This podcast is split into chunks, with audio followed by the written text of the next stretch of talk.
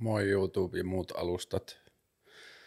Ää, ennen kuin mä aloin tekemään tätä keskusteluohjelmaa, niin mä oon tehnyt mun sisällöt podcasteina pääasiassa, ja ne on ollut silloin SoundCloudia ja sitten Spotify ja iTunes ja, ja niiden, hmm, niiden kuluttajakunta on tullut aika paljon silloin aikaisemmin, kun mä oon ollut Facebook-aktiivinen, niin Facebookin kautta ja sitten varmaan jossain vaiheessa myös Instagramin kautta, mutta kuitenkin niiden sisältöjen luo on menty vähän niin kuin mun kautta sillä tavalla, että mä tyyppinä on ollut vähän tuttu ennen kuin, ei tietenkään aina, mutta että isossa osassa tapauksista ennen kuin ihmiset on mennyt katsomaan sisältöjä, niin mä oon ollut ehkä jollakin tavalla tuttu tyyppi. Ja nyt YouTuben kautta tietenkin tämä muuttuu, koska ihmiset törmää näihin myös sillä tavalla, että YouTube vaan tarjoaa näitä sisältöjä ja mitä noin muut alustat ei ehkä oikein tee. Ja sitten mikä YouTubessa on vielä poikkeuksellista noihin muihin äänialustoihin verrattuna on se, että se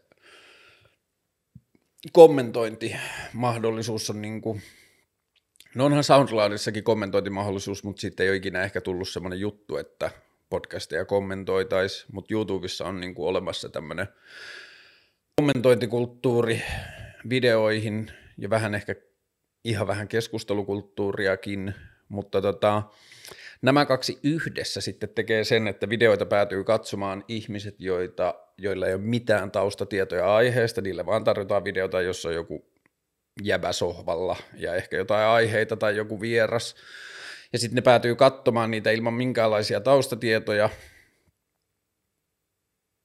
joka siis ei ole millään tavalla huono asia, se on vain erilainen asia. Ja tota, niin, kun nämä ihmiset tulee katsomaan ilman semmoista aikaisempaa linkkiä, siinä ei ole mitään välttämättä sosiaalista kontaktia näille ihmisille se suosittelun, se, että YouTube suosittelee näitä videoita, niin siihen saattaa riittää pelkästään se, että ihminen on aikaisemmin katsonut YouTubessa suomalaisia keskusteluohjelmia tai mitä tahansa. Ja tämä yhdistettynä tähän kommentointimahdollisuuteen, niin mä oon saanut YouTubeen jonkun verran tässä niin kuin viimeisen puolen vuoden aikana, kun mä oon näitä tehnyt, niin mä oon saanut kommentteja, joita mä, tai ei ehkä suoraan kommentteja, mutta että niin kuin hengeltään. Niin kuin mä oon saanut sen henkisiä kommentteja ja sen henkistä niin kuin interaktiota, mitä mä en ole ehkä aikaisemmin muualla – omissa tekemisissä törmännyt tai jounut tai sa- joutunut tai saanut käsitellä. Ja se, mikä sitten niinku itselle tekee mielenkiintoiseksi silleen opettavaiseksi ja miksi sitten tulee semmoinen niinku oppimisen ympäristö, on se, että tällaiset YouTubesta sattumalta videoon tulleiden ihmisten ja varsinkin monesti anonyymien käyttäjien – jättämät kommentit on ollut hengeltään usein silleen niin kuin, joko vähän vittumaisia tai passiivis-aggressiivisia tai oot sä vähän tyhmä-tyyppisiä niin kuin lähestymisiä. Ja sit mä oon itse aina ollut henkilökohtaisesti jotenkin ihan superhuono tai super niin kuin jotenkin kyvytön tai ajaudun hankaliin tilanteisiin itseni kanssa niin passiivis, passiivis-aggressiivisuudesta tai vittumaisuudesta tai sellaisesta yleensä edes haastamisesta. Ja tämän tarkoitus ei ole missään tapauksessa sanoa, että se olisi jotenkin huono asia tai kritisoida sellaista, ei päinvastoin. Se sekä auttaa mua jäsentämään ajatuksiani, että laajentaa ja parantaa keskustelua monissa tapauksissa – mutta se on silti luonteeltaan itselleen semmoinen niin kuin mulle semmoinen vieras ja monesti vähän haastava. Varmaan johtuen siitä, että multa ei iteltä tuu niin kuin luonnollista tarvetta tai se ei ole mulle luonnollinen tapa kommentoida tai lähestyä asioita. Ja sitten tämän puolen vuoden aikana niitä YouTube-kommentteja on tullut vähän videosta riippuen kymmenestä kymmeniin ja sit mä oon aina välillä vastaillut niihin, ja sit välillä mä oon jättänyt myös vastaamatta, kun musta on tuntunut, että se niinku kuilu sen kommentoijan ja mun maailmankuvan välillä on niin iso, että mä en jossain YouTube-kommentissa pysty siinä niinku auttamaan tai tekemään jotenkin siltaa. Niin, sit mä ajattelin, että mä teen sellaisen jakson, kun mä en ole oikein niihin kiinnittänyt sillä huomiota näissä sisällöissä, niin mä teen jakson, jossa mä luen YouTube-kommentteja.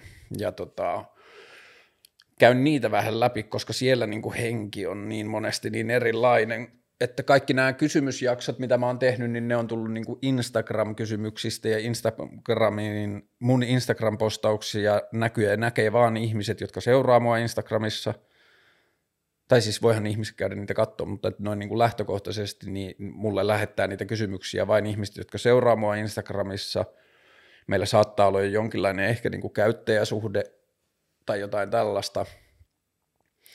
Ja sitten kun mä laitan Instagramiin kysymysboksin, niin se tuntuu käyttäjälle, että se on niin paljon lähempänä, tai niin kuin minä ja kysyjä ollaan niin paljon lähempänä toisiamme kuin vaan joku random YouTube-video, jonka kommentteihin jättää jotain, niin sitten näissä YouTube-kommenteissa on ehkä paljon kiinnitetty huomiota erilaisiin asioihin ja tartutaan erilaisiin asioihin. Niin, ja onhan näissä vielä se ero, että kun mä kysyn Instagramissa ihmisiltä kysymyksiä, niin ne tulee ennen kuin mä teen jakson, ja niiden pohjalta tehdään jakso, mutta sitten taas nämä YouTube-kommentit on tehty jaksojen jälkeen, että näissä on tämmöinen niin aikajana ero myös, mutta sitten YouTube-kommenteissa on myös usein niin kuin huomioidaan virheitä tai asioita, jotka mä sanoin epähuomiossa väärin tai jota mä en muista tai muuta, että tässä on vähän niin kuin sellainen korjauspalsta myös, että korjataan sisällössä olleita virheitä, mutta tota, mä en ole pitkä aikaa lukenut näitä läpi, tämä idea vaan tuli, lähdetään lukemaan. Täältä voi tulla vähän vaikka mitä, mä en tässä muista kaikkea. Ää, kun mä lähden alhaalta scrollaamaan, niin mä en missään tapauksessa luen näitä kaikkia, näitä on ihan tosi paljon, mutta mä luen vaan sellaisia, mihin mulla jotenkin tarttuu huomio. Ensimmäinen tämmöinen tarttumisen arvoinen musta on tullut tuohon tota Versace Henrik, eli Ähm.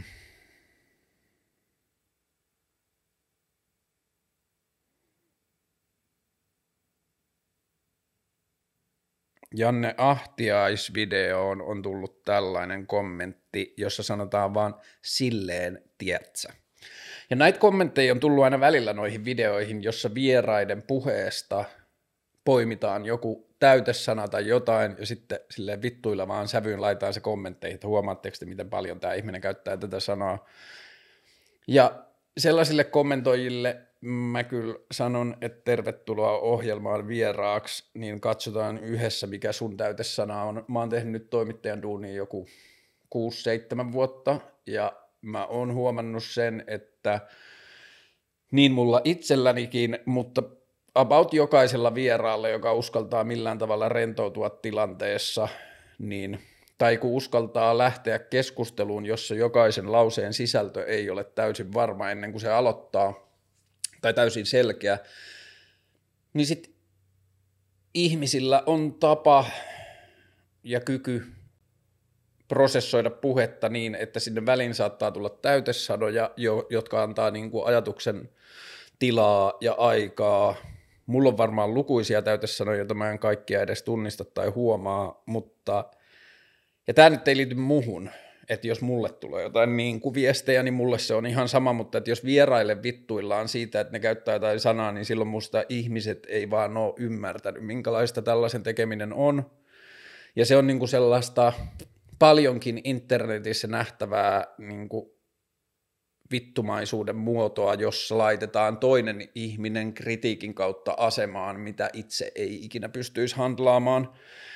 Ja noita aina välillä tulee, mutta toi on vaan mulle semmoinen selkeä asia, että ihmiset vaan, tai tällainen kommentointi tulee paikasta, jossa ihminen huomaa mahdollisuuden osoittaa sormella jotain toisen ihmisen toimintaa pilkallisesti – mutta ei niin kuin käsittele itse sitä, että miten itse pärjäisi samanlaisissa tilanteessa. Sitten tänne tulee välillä tosi hyviä tämmöisiä niin tota, ihmeellisiä keski-ikäisiä miehiä, jotka tulee jotenkin täysin eri kulmalta. Tämä Janne Ahtiainen jaksossa tällainen kom- kommentti. Entinen kunnon räppäri näyttää nykyään feministi lesbolta, kysymysmerkki, kysymysmerkki, kysymysmerkki. Ja sitten mä laitoin, kommentoin silloin sille takaisin, että feministi lesbo on yhdyssana, ja sitten sieltä tulee Karle Hurtik, Jannella on hieno hiustyyli, mutta tyyli on välillä vähän naisellinen. Ja tota, sitten joku tälle alkuperäiselle Sepolle, joka puhuu siitä, että Janne näyttää feministilespolta, niin joku yrittää sille vähän rakentavasti sanoa, että sä vedät nyt yllättäviä johtopäätöksiä, ja sitten Seppo vastaa, ja sinä vedät käteen. Ja tota, tämä mä en ole niinku päässyt tähän jotenkin puoleen internetistä oikein koskaan. Mä en ole vaikka mä oon välillä puhunut, en mä nyt tiedä vaikeista aiheista, mutta vaikka mä oon puhunut aiheista, joihin sisältyy silleen tunnesisältöjä tai tunneasioita vuosien varrella, vaikka just joku lestadiolaisuus, niin en mä tiedä, johtuen ehkä siitä, että kun mulla ei ole ihan hirveästi tarvetta olla silleen vittumainen tai ilkeä sitä niin kuin varsinkaan ihmisiä kohtaan, joita siihen liittyy, niin sitten en mä tiedä, musta tuntuu, että mun keskustelujen henki on jotenkin, tai näiden sisältöjen ympärillä on ollut henki jotenkin aina pysynyt aika ystävällisenä ja rakentavana, mutta sitten aina välillä törmää internetissä, varsinkin Twitter, joka ei jotenkin tunnu oikein itselle antavan enää juuri mitään, mutta että niin kuin muistaa aina välillä, että ai niin, on kokonaan tällainen internet, jossa ihmiset puhuu toisilleen tällä tavalla. Ja Facebookissa on sitä paljon.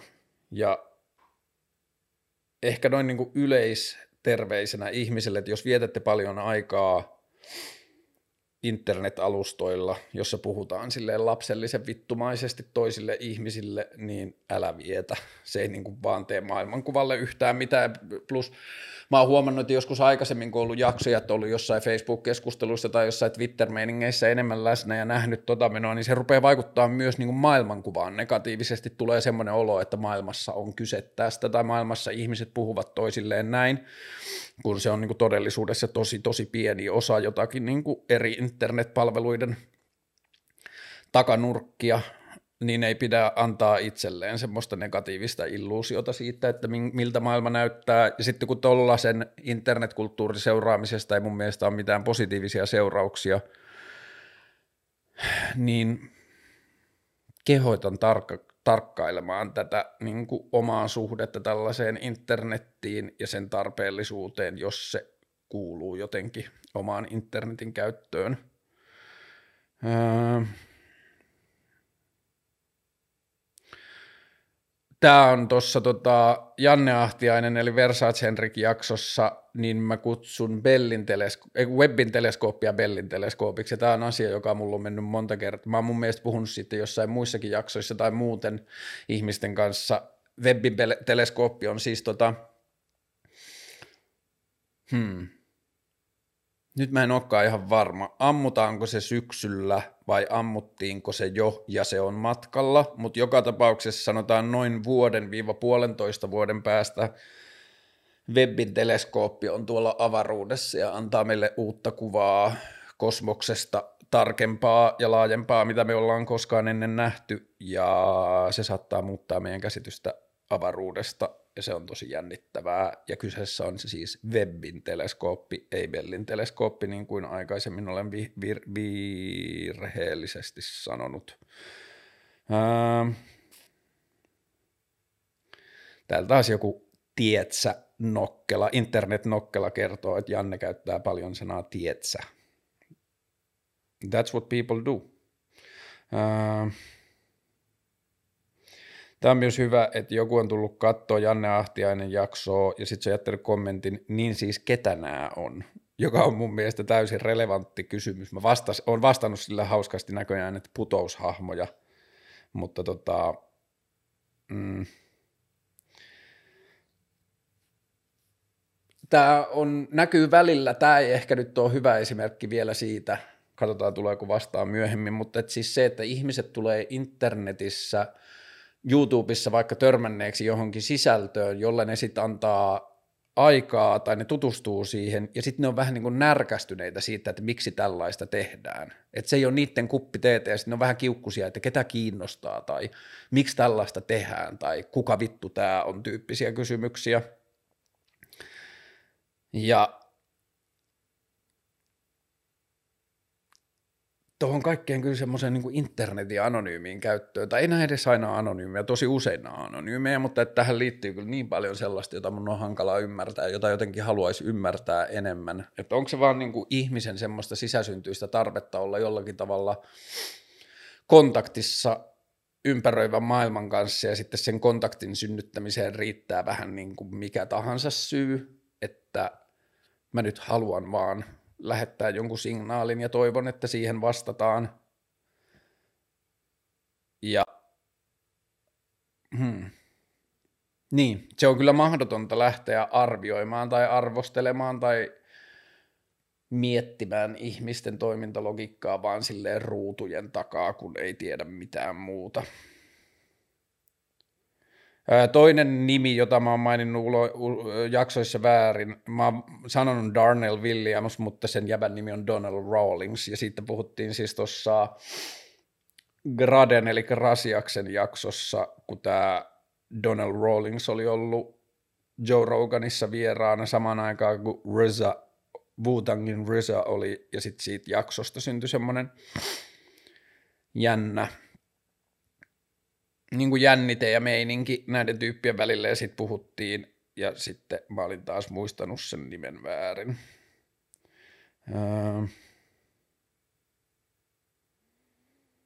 Tämä on asia, jota kysytään aina satunnaisesti aika useinkin, milloin Sarasvuo keskusteluohjelmaan vieraaksi. En mä tiedä. Tota, Sitten kun sille sopii, se tietää, että mä haluun. Ja tota, toivotaan, siis mä oon samaa mieltä kaikkien kommentoijien kanssa, musta olisi tosi kivaa, kun Sarasvuo olisi vieraana, ja tota, sanotaan, että syssymmällä. Kyllä mä haluan, että sitä tulee. Ää,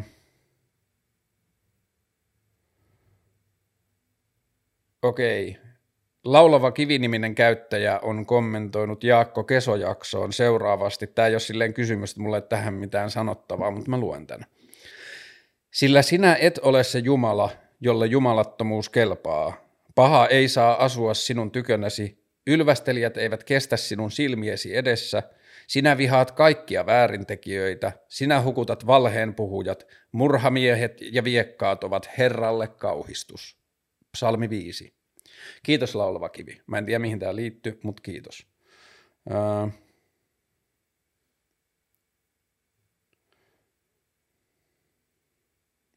Tämä ei ole kyllä yhtään ikävä kommentti, mutta tämä on tosi lyhyt ja yksinkertainen. Tykkään tästä. Tämä Jaakko Keso jakso on kommentoitu. Tämä oli paras äänitetty keskustelu, mitä olen koskaan kuunnellut. Ole hyvä Jaakko. Niin, tämä kommentoijankin nimi on Jaakko, mutta eri Jaakko kuin Jaakko Keso kaikkea hyvä. Fediakamari-jaksossa on täysin oikeutetusti kommentoitu sen äänenlaatua, ja mua itseäänkin harmittaa se tosi paljon. Siinä oli käynyt sillä tavalla, että täällä studiossa niin sanottu XLR, eli mikkikaapeli, oli jäänyt läppärin laturin sen sähkölaatikon alle, ja sieltä nauhoitteeseen oli tullut semmoinen särinä tai sirinä, ja sitten mä yritin äänen – muokkausohjelmassa vähäisillä kyvyillä niin poistaa sen sirinän. Ja mä sain sen äänen poistettua, mutta sitten mä tein sille itse nauhalle tai sen nauhan äänelle jotain outoa, että siitä tuli just vähän semmoinen kaikuva tai kolkko tai muuta. Ja tota, Siinä jaksossa on tosi mielenkiintoista asiaa niin kuin tuosta Venäjän raidematkailusta ja siitä meiningistä, niin mä kyllä todella toivon, että se ei olisi liikaa vaadittu tai että se ei ole niin kuin mahdotonta kuunnella sitä, ja olen pahoillani, tällaisilla asioilla ei voi yhtään mitään, se on niin kuin, kun rajallisin kyvyin työskentelee tekniikan kanssa, niin välillä käy näin, mutta että nyt viime ajat, niin noi on mennyt kyllä aika kiil- kiltisti. Uh,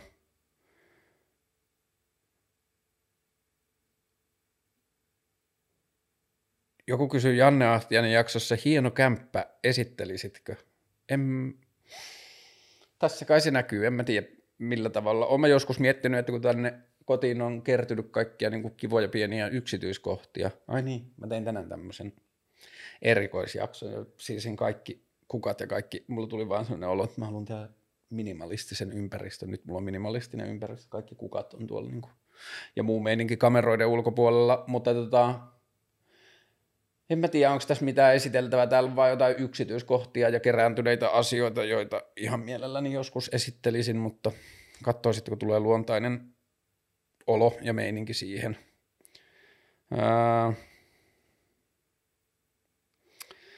Sitten mennään tällaisiin sisältöasioihin, ja tämä nyt on jotain, jota alussa varsinkin oli enemmän, mutta musta tuntuu, että tämä on ehkä vähän vähentynyt. Laita Karle videon tietoihin joku lyhyt esittelyteksti vieraasta. Pysyisin ainakin itse paremmin kärryillä, kun näkisi heti, että kuka kysees ja mikä homma. Tämä on mulle itselle ollut sellainen juttu, että kun mä oon seurannut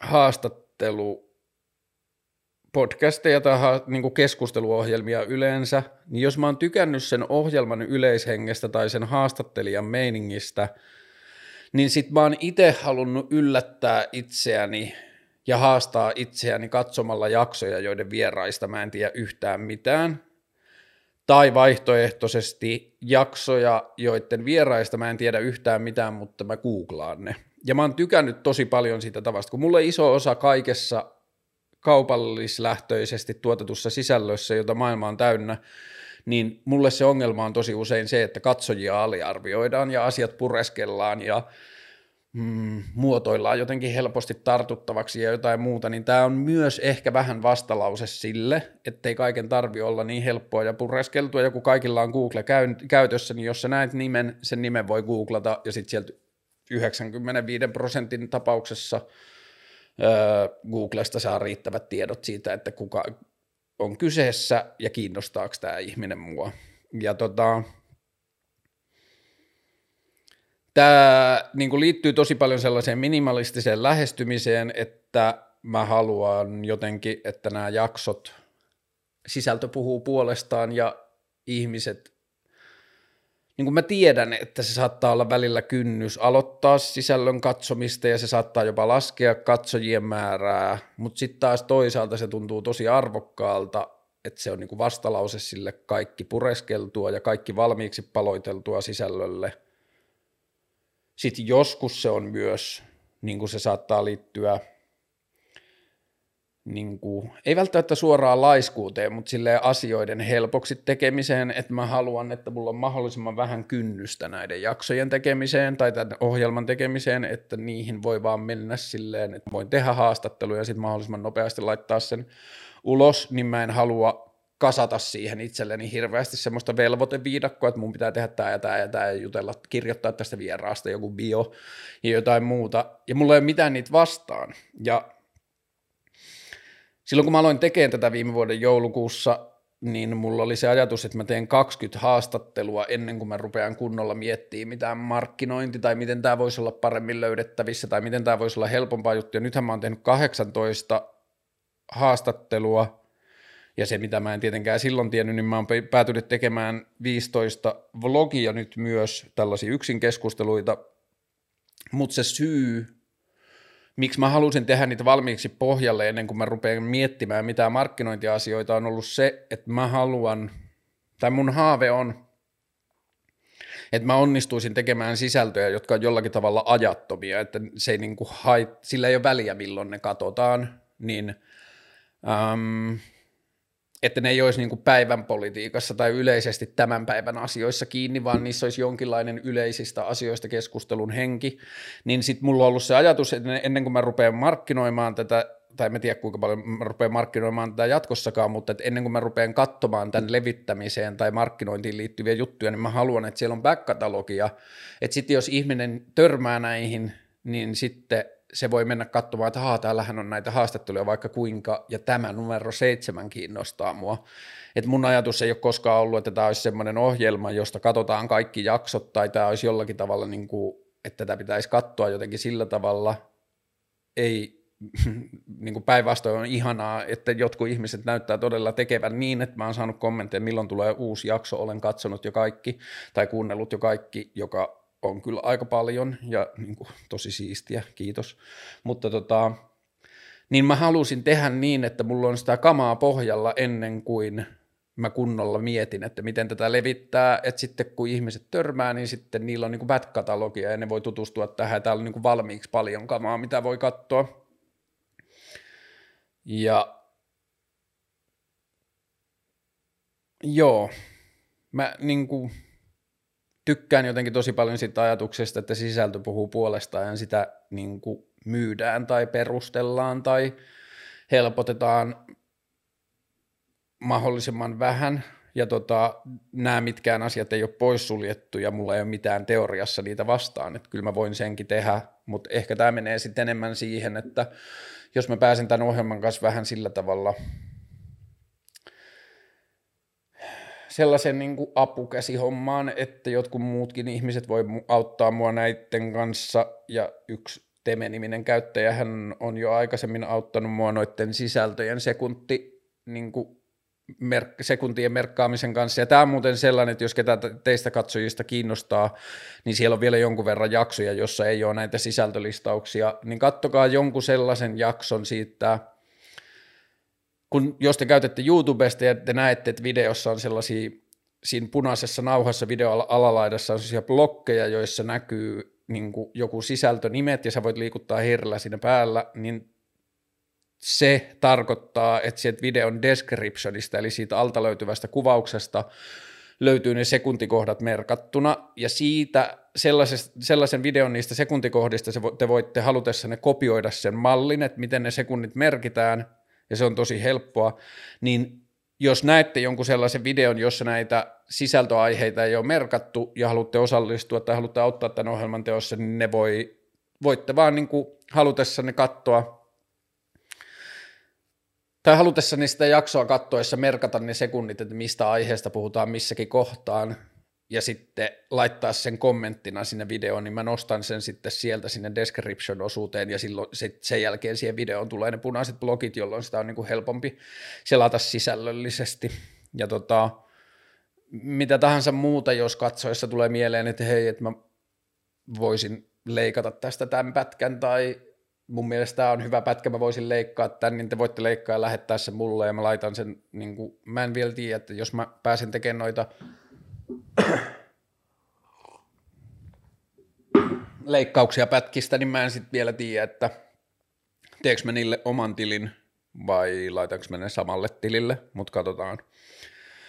Öö, joo, ja mitä tahansa muuta tulee mieleen, että jakso-ohjelmalle voisi tehdä tällaista tai tällaista voi auttaa, niin kaikki apu on tervetullutta. Mä nyt yritän vaan tehdä näitä jaksoja ja sitten kaikki muu on bonusta.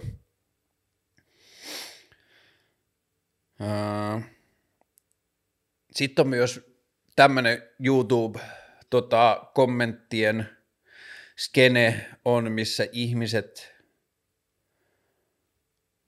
niin kertoo mulle – mitä mä teen väärin tai mitä mun, mun pitäisi tehdä oikein, että ohjelma menisi paremmin. Ja se kerrotaan niin kuin silleen paikasta tai tilanteesta, jossa ajatellaan, että mä en ole vaan koskaan tullut ajatelleeksi sitä.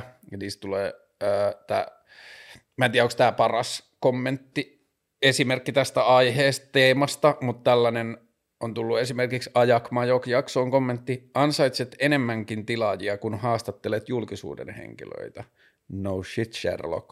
Kaksi syytä, miksi mä en aina haastattele julkisuuden henkilöitä. Yksi, mun mielestä mediassa haastatellaan aivan liikaa julkisuuden henkilöitä ja maailma on täynnä kiinnostavia tarinoita. Ja kaksi, julkisuuden henkilöt, niitä pyydetään usein muihinkin ohjelmiin, joten niitä voi olla hankala saada välillä vieraaksi.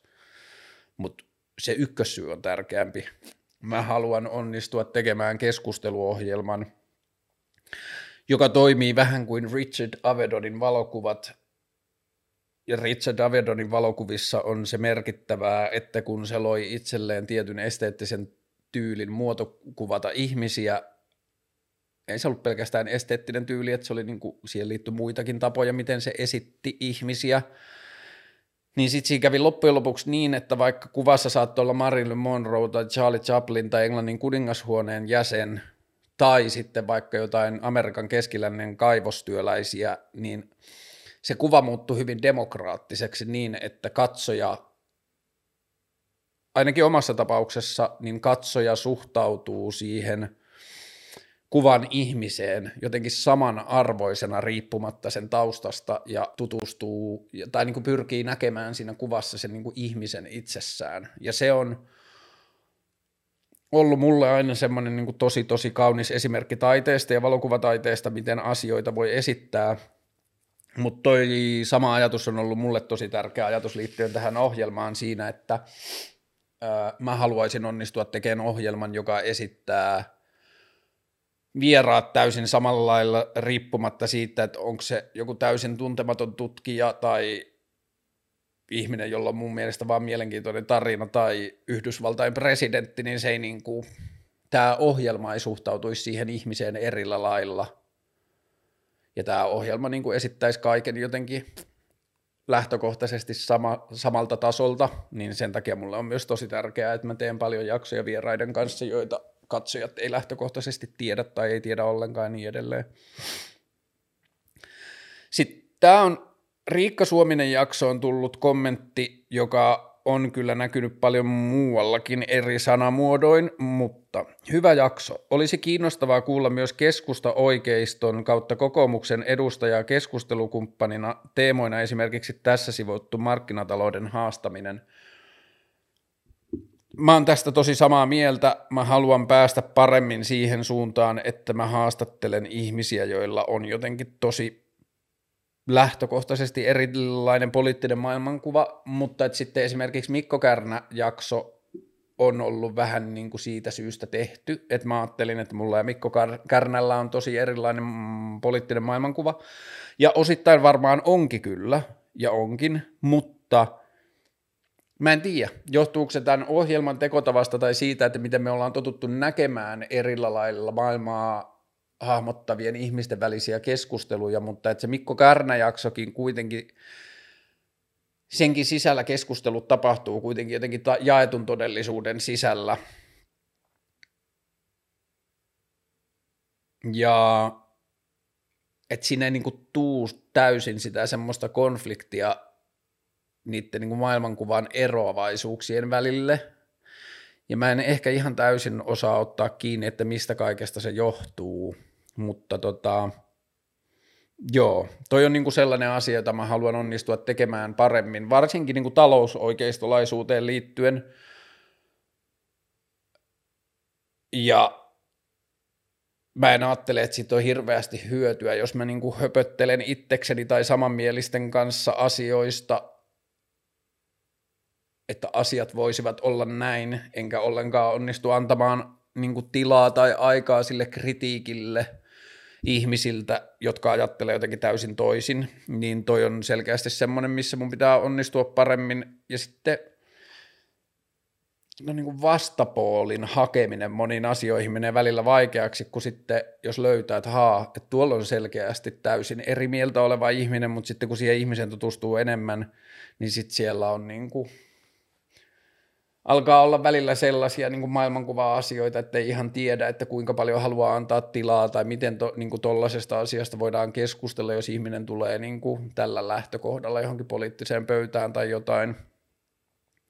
Mutta kommentoi, kommentoijan kanssa täysin samaa mieltä siitä, että joo joo, kyllä mäkin haluan niin kuin keskusta oikeisto kokoomuslaista tai mitä tahansa niin kuin erilaista maailmankuvaa tai eri, niin kuin en mä usko, että mun tai mä en halua, että mun poliittinen maailmankuva on kiinnitettävissä, mihin, tai mun maailmankuva olisi kiinnitettävissä poliittiseen maailmankuviin, niin sen takia mä en kyllä lähtökohtaisesti ajattele, että keskusta tai kokoomuslaiset olisi jotenkin enemmän eri mieltä mun kanssa kuin jotkut muut puolueet, ja niin kuin ehkä myös mä haluan oppia keskustelemaan paremmin niistä asioista, jotka lähtökoht, niin kuin ihmisten kanssa, jotka lähtökohtaisesti poliittiselta näkökulmiltaan on vähän niin kuin samaa mieltä mun kanssa, mutta sitten vaikka suhde itse politiikkaa tai joku muu on eri, niin sellaisissa mä haluan paremmaksi myös. Öö,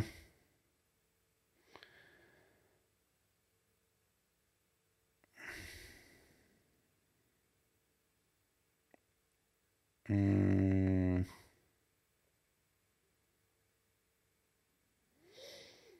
Joo, tähän tulee tämmöisiä hiljaisempiakin jaksoja, kun mä nyt luen näitä kommentteja, joita mä en ole lukenut pitkään aikaa. Ää, tulispa vieraita, jotka ei olisi oman kuplasi sisältä. Joku kommentoi, eli periaatteessa toi sama asia ja kommentoi Taika Mannila jaksoon. Ja jos mä katson tota kokonaisuutta nyt tehtyä 18, 16, paljon noita haastatteluja, niin en mä kyllä ihan täysin allekirjoita, että ne tulisi mun kuplan sisältä. Joo, siinä mä oon samaa mieltä, että niissä monesti keskustellaan hyvin samanmielisesti tai ollaan maailmasta tosi samaa mieltä, mutta kyllä siellä on paljon jaksoja, jotka ei millään tavalla niin kuin tuu mun kes- kuplan sisältä tai jos se ulkopuolelle näyttää siltä, niin sitten se kupla on niin kuin jotenkin tosi iso. Tai lähtökohtaisesti katsojan täytyy, niin kuin, jotta pystyy laittamaan kaikki mun vieraat jotenkin saman kuplaan sisään, niin sitten pitää nähdä ehkä maailma aika silleen me-ne diktomiana, että mun maailma näyttäytyy sitten jonain semmoisena vihervasemmistolaisena kaupunkilaiskuplana, jonka sisälle mahtuu kaikki jostain niin kuin, no ihan sama, mutta että niin kuin, kuten aiemmin sanoin, mä oon samaa mieltä, mä haluan laajentaa sitä niin kuin keskustelukumppanien variaatiota, mutta samaan aikaan mä en ole kyllä sitä mieltä, että kaikki mun vieraat jotenkin saman kuplan sisältä. Öö, Seppo Supliikki kommentoi, hyvä meininki Kaarle, olisi kiva kuunnella keskusteluja, missä vastastasi olisi joku tosi normotyyppi. Normaali määritelmä on kyllä vähän vaikea, johon mä en enää ehkä ihan hirveästi edes usko, että onko sellaista kuin normaali. Mutta mä en tiedä, mitä Seppo tässä tarkoittaa normotyypillä, mutta tarkoittaako se ihmistä jostain, niin kuin, jolla ei ole mitään jotenkin julkisuuden rakennetta tai jotain, että se on täysin jotain niin kuin että se ei ole jonkun asian asiantuntija tai se ei ole mediassa töissä tai se ei ole viihdealalla töissä tai se ei ole niin kuin muuten katseen kohteena, että mä en tiedä tarkoittaako Seppo niin kuin tällaista normotyyppiä. Ja se on kyllä semmoinen asia, jota mä myös haluan tehdä, että mä haluan, että tässä on joskus ihan vaan sellaisia vieraita, että mä oon ottanut sen siksi, että mä oon kokenut, että sen ihmisen kanssa mulla on ollut hyviä keskusteluja aikaisemmin jostain hy, niin kuin aiheista, tai yleisesti vaan hyvää keskustelua tai itseäni ravitsevaa keskustelua, ja sitten mä haluan, että se vieras on niin kuin jotenkin ilman minkäänlaista selitystä tai perustelua, että mä haluan, että tämä ohjelma toimii niin, että mun ei tarvitse perustella, miksi joku ohjelma on vieraa, tai joku vieras on ohjelmassa, että mulle riittää se, että siitä syntyy kiinnostavaa keskustelua, ja sen ei tarvitse niin perustella olemassaoloaan mitenkään sen enemmän.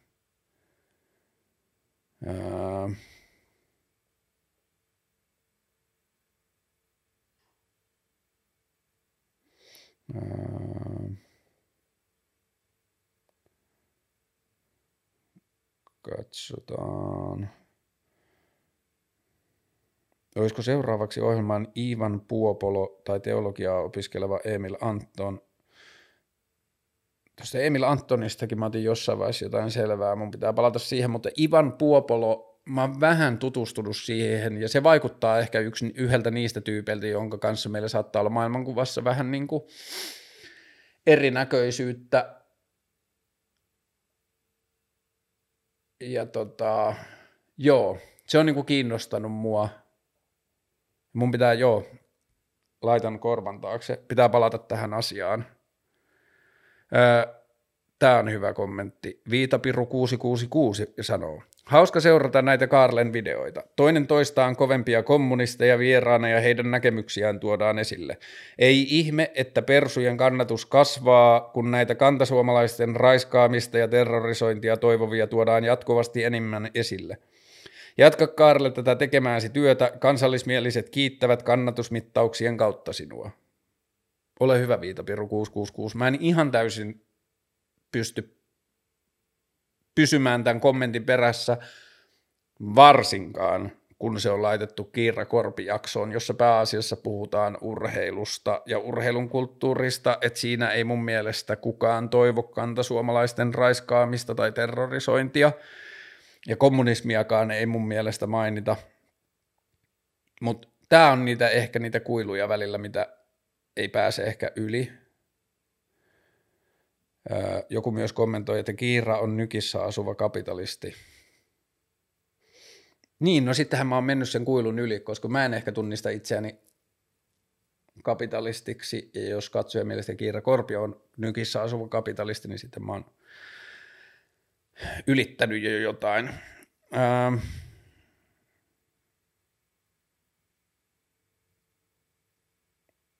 Mä siis selaan näitä kommentteja siksi, että mä yritän ottaa täältä nyt ainoastaan ne, joissa on vähän jotenkin kriittinen viba, että sellaiset niin selkään taputtelukommentit ei nyt tässä kontekstissa tuo lisäarvoa tällä, vaikka ne mulle tuntuukin hyvältä ja tuo itselleni öö, lisäarvoa.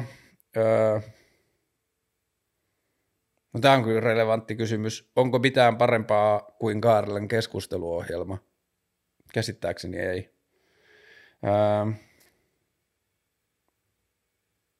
Kutsuisit Halla-ahon, joku sanoo, mielelläni kutsuisin Halla-ahon, tuohon pitää palata. Mm, Joni Koivuniemeä ehdotetaan haastateltavaksi. Mun pitää suht, tutustua siihen vähän niin kuin enemmän. Öö,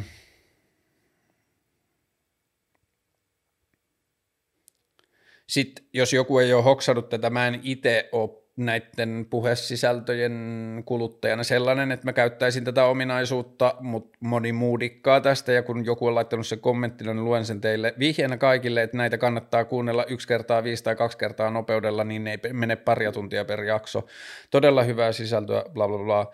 Eli siis YouTubesta löytyy toiminta, jolla sä voit nopeuttaa, ja Spotifysta mun mielestä nykyään kans, ja ehkä iTunes podcasteistakin, mutta sä voit nopeuttaa sitä keskustelun – tai sen tallenteen vauhtia, ja jos se tuntuu luonnolliselta tai se ääni tai keskustelutapa ei mene ärsyttäväksi, niin sitten tämä voi toimia. Mä itse tykkään kuunnella kaiken, mitä mä kuuntelen, niin normaalinopeudella siksi, että ne niinku miettimistauot ja hiljaisuudet ja kaikki se niinku pysyy luonnollisena, niin musta tuntuu itsestä, että mä saan paremman niin yhteyden näihin keskustelijoihin, mutta ää, mä on joitakin sisältöjä joskus kuluttanut silleen nopeammalla ja ostan kyllä ajatuksen, vaikka ei ehkä olekaan niin kuin mun palakakkua.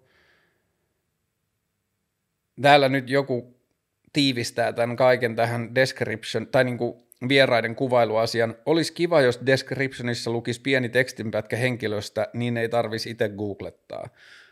Jos mä hankin leikkaajan ja vieraan ja laitan kodin ja kamerat ja säädän ja kaikki, että saadaan keskusteluohjelma, niin ei se nyt ole liikaa vaadittu, että katsoja voi googlata sen nimen, se vie kaksi minuuttia, öö, niin se ei voi olla liikaa vaadittu. Tämä on mun mielestä fair trade. Mä teen jakson, saatat selvää kuka se on jos, se, jos sä et tiedä.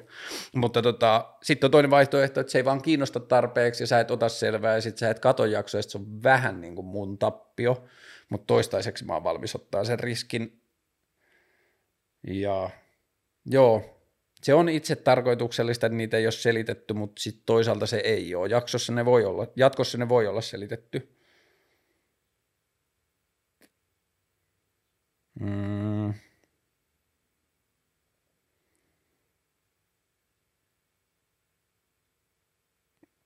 Mun mielestä olisi jo aika jollekin muulle kuin samanmieliselle keskustelukaverille, eli joku markkinatalouden puolustaja kautta markkinaliberaali Björn Valruus kysymysmerkki.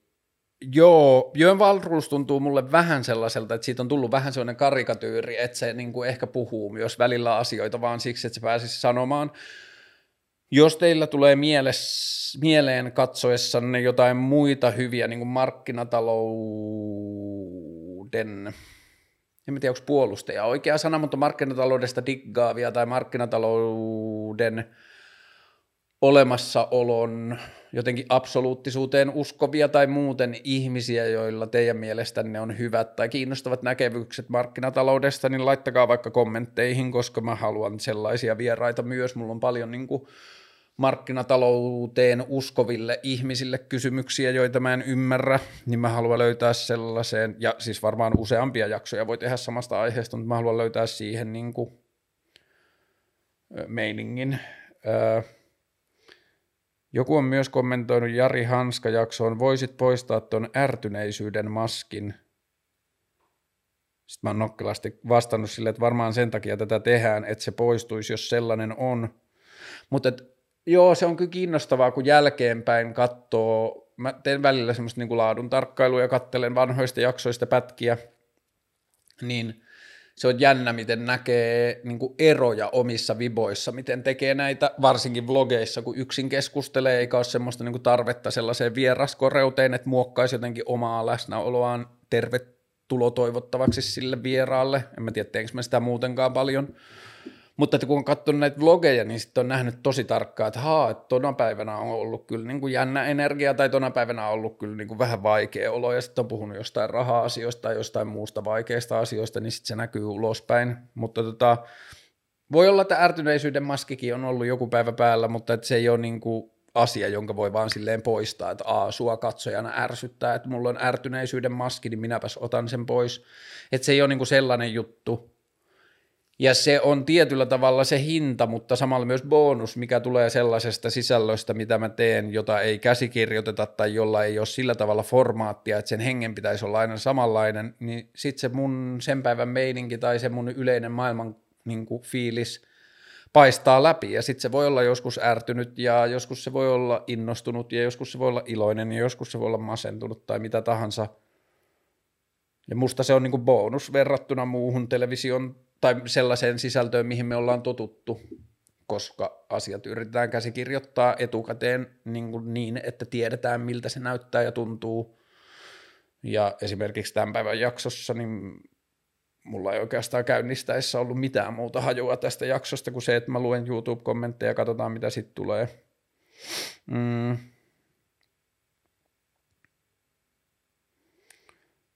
Öö.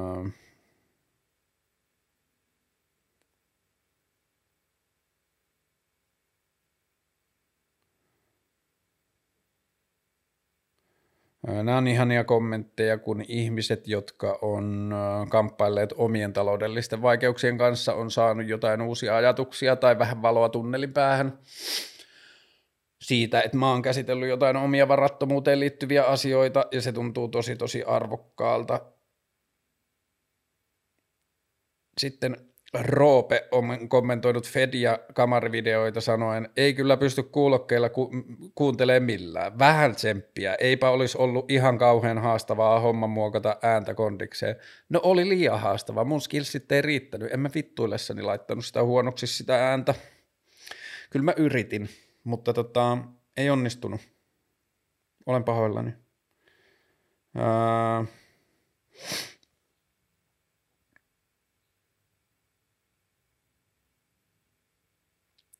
Mm.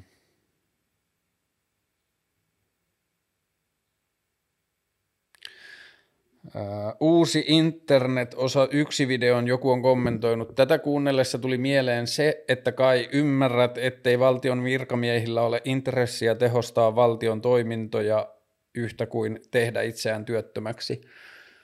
Mm, ymmärrän, mutta se ei ole mun mielestä se ongelma tai se mikä estää, koska valtion virkamiehet, niin kuin, yksittäiset virkamiehet ei pysty ehkä tekemään niin isoja päätöksiä työssään, että ne pystyisi tekemään itseään tarpeettomaksi. Ja niiden päätöksen pitäisi tulla iso, niin kuin ylemmiltä poliittisilta tasoilta tai jopa niin kuin kansanedustajatasoilta, niin kuin just joku päätös jostain – sosiaaliturvan ja sosiaalitukien ja sosiaalitukijärjestelmän automatisaatiosta tai perustulosysteemeistä, jotka tekis paljon niin kuin sosiaalipuolen ihmisiä työttömäksi, niin se päätös tulee jossain muualla. Että tämä ei ole mun mielestä looginen selitys siihen, että miksi ei mitään tapahdu, että ihmiset suojelisi itseään, koska ne samat ihmiset ei ole niitä päätöksiä tekemässä. Mm,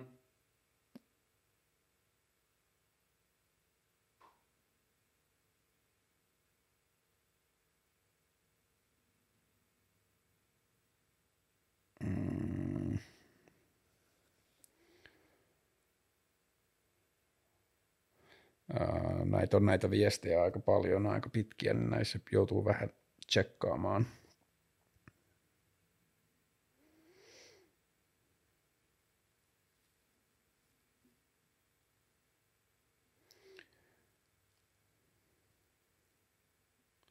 Tämä on hieno kommentti.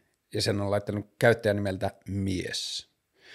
Perustulo ei toimi, koska se on kuin Sipilän kartano. Maailmanlaajuinen uutinen, äärimmäisen houkutteleva tarjous ja ei missään muualla. Riski on ainakin älyttömän suuri, käytännössä peruuttamattomin seurauksin. Tämä on niin kuin yksi tällainen internetkommentoinnin muoto, jossa ilmoitetaan, että asia on näin ja kaikki muu on haihattelua, hyvää päivänjatkoa. Ja se on niin kuin, se ehkä nyt näkyy myöhemmin, kun mä pääsen tässä scrollaamaan ylöspäin ja päästään tuohon poliisiaiheeseen, joka oli niin kuin aktiivisinta kom, tota, kommentointia tai aktiivista semmoista ehkä kri, kriittistä kommentointia aiheuttanut jakso tähän mennessä, niin, niin se oli kiinnostavaa. Mm.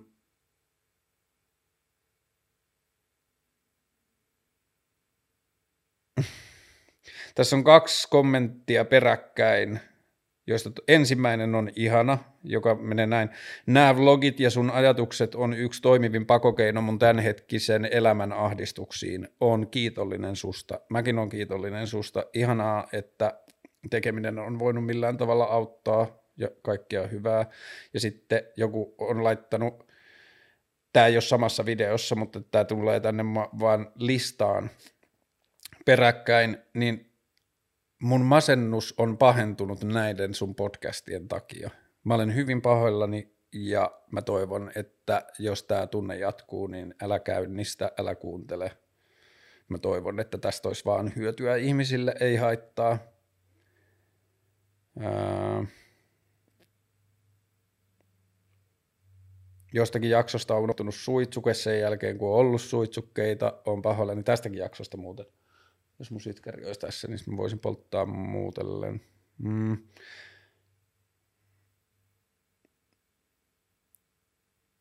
Ah. Niin, nyt tämä sama jätkä, joka oli aikaisemmin jo ase- masentunut mun sisällöistä, laittaa näin. Siis kiltti lopeta, masennus pahenee ja pahenee, kun tää on niin helvetin masentava tyyppi.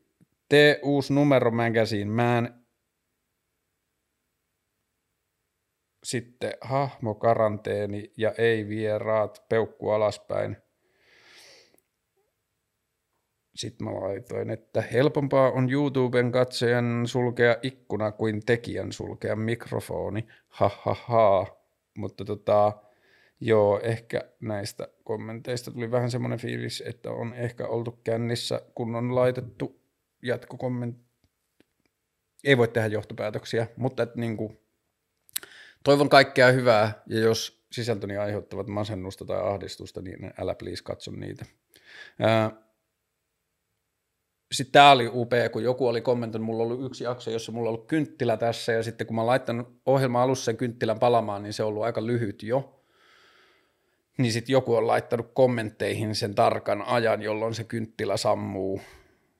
Ja se oli musta tosi hyvä siisti. Mm.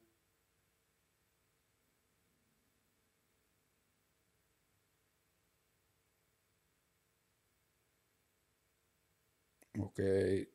Tää, mä oon pahoillani, täällä on niin paljon positiivisia kommentteja, että mä en löydä nyt niistä, että mä joudun se, uff, nyt mä painoin vielä väärää nappia. Hmm.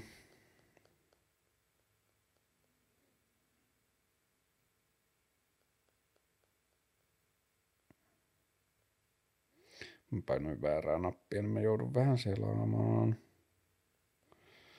takaisin. Mm.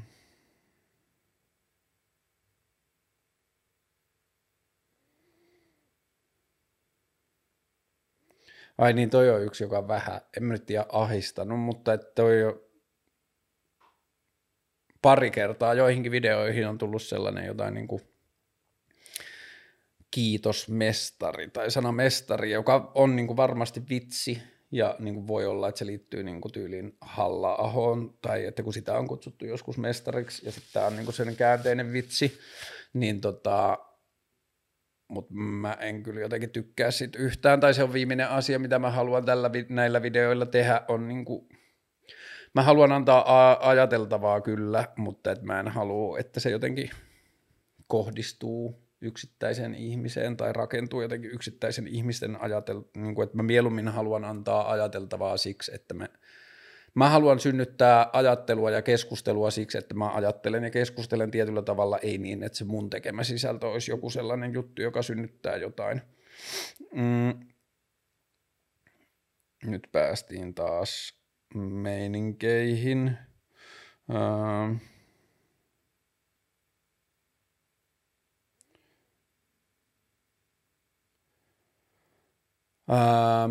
Tämä tulee vähän kommenttien ulkopuolelta, mutta tuli nyt mieleen ja se saattaa olla jossain, tulee vielä ehkä vastaan, mutta mä muistan sen vaan. Yhdessä jaksossa mä puhuin mielestä ja niin kuin mielen erilaisista kokemuksista ja muuta, ja sitten mä sanoin silleen puolileikkisesti, tai jotenkin kevyen vitsailevasti, että joo, mä haluan elämäni aikana kokea vielä psykoosin, ja sitten joku otti yhteyttä kommenteissa, ja sitten ystävä, joka on silleen mielenterveyshoitaja, niin tuli mun luo kyllä, ja sitten se istui alas, että jutellaanpas tästä psykoosiasiasta, ja mä haluan niin sitä paikata sen verran, että mä en usko, että psykoosi on mikään silleen leikin asia tai vitsailun asia, ja sen seuraukset ihmiselle voi olla kauheita, ja mun tarkoitus ei ollut niin kuin jotenkin vähätellä tai leikkistää vakavaa asiaa, ja on paljon psykooseja tai psykoosiin liittyviä asioita, mitä mä en ikinä haluaisi kokea, mutta kyllä mä edelleen on sitä mieltä, että mä oon niin kiinnostunut mielen muodoista ja siitä, että millä tavalla mieli voi muokata todellisuutta, että jos mä elän vanhaksi, niin vaikka se vaikuttaisi jotenkin mun loppuelämän käytökseen tai johonkin muuta, niin kyllä mä silti ehkä haluaisin ennen kuolemaani kokea jotain niin kuin silleen dramaattista omassa mielessä, vaan siksi, että voi kokea erilaisia asioita, kun se tuntuu kuitenkin siltä, että siinä elämässä on kysymys niin kuin asioiden kokemuksesta. Ja ton sanottua, niin haluan vielä niin kuin alleviivata sitä, että tarkoitus ei ole vähätellä tai mitenkään viihteellistä tai puhua kevyesti niin kuin äärimmäisen vakavasta ja äärimmäistä kärsimystä aiheuttavasta asiasta. Ja silloin alkuperäisellä kerralla mä en ehkä tehnyt tätä tarpeeksi selväksi. Ja tämä on niin kuin sitten sellainen. Ää,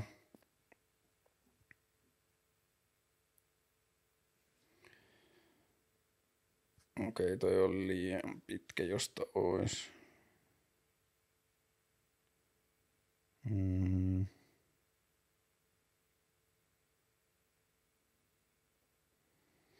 Talouden reset on väistämätön, ei kande stressaa materiaalisia menetyksiä, sanoi joku kommenteissa jaksoon, jossa mä oon puhunut taloudellisesta ahdistuksesta. Öö, joo, varmaan jollain tasolla on, tai ainakin mä toivon, että talouden reset on väistämätön, mutta yksilöillehän se ei varsinaisesti auta tai poista ahdistusta muuta kuin vasta sitten tapahtuaan, jos maailma jotenkin suhtautuu velkaantumiseen tai ihmisten varattomuuteen eri tavalla – toi on ehkä vähän liikaa pyydetty, että joo joo, talous tulee ajamaan seinään, älä stressaa, koska ennen sitä on vielä monta vuokraa maksettavana. Ja tämä nyt ei liity ehkä muhun suoraan, vaan niin kuin yleisesti tuohon taloudelliseen ahdistukseen tai siihen, että sitä ei kyllä pidä mun mielestä lähteä vähättelemään tuollaisilla argumenteilla. Ähm.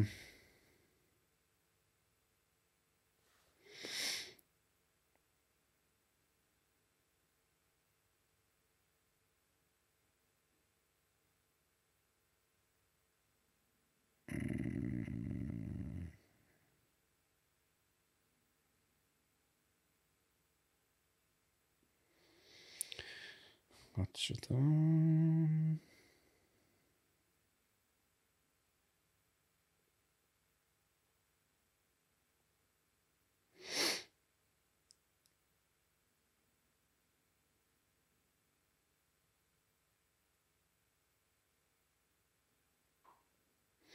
Okei, okay, tää on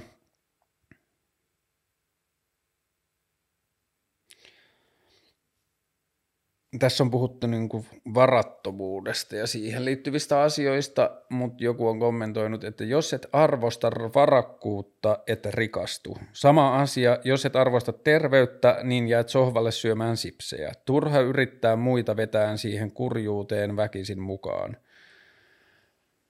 Ää, niin, ehkä tuossa on vä- ymmärretty väärin, tai en mä tiedä, ymmär, niin kuin minulla ja käyttäjällä Dan Sukker on ehkä erimielisyys siinä, että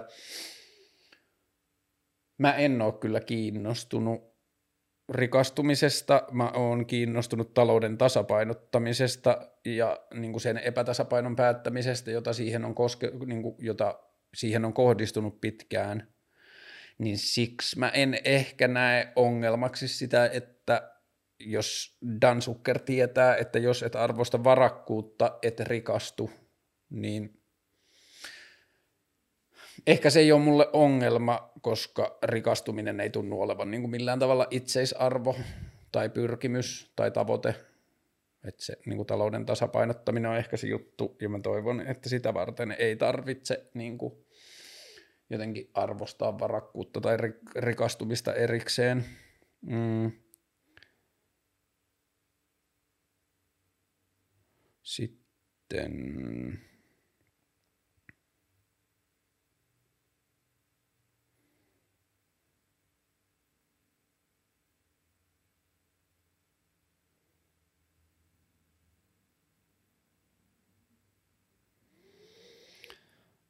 Tämä on aika pitkä kommentti, mutta tota, Tämä on vlogi numero seitsemän, suomalaisuus, anarkismi, meemit ja kuunteleminen, mutta joku kysyy siinä multa tuosta rahapelijärjestelmästä ja veikkauksesta ja sen monopolista ja muuta, niin okei, mä en mene takaisin siihen, Öö, mutta tänne on tullut pitkä kommentti, joka alkaa näin. Viimeisenä olisin kyllä sinun uskonut puolustelevan rahapelijärjestelmän olemassaoloa, sitten on paljon kaikkea muuta, ja sitten on viimeinen lause. Jos nykyisiä järjestelmiä pitäisi kyseenalaistaa ja etsiä parempia toimintamalleja, miksi raha- ja uhkapelit tulisi ostaa, ottaa vastaan itsestäänselvyytenä?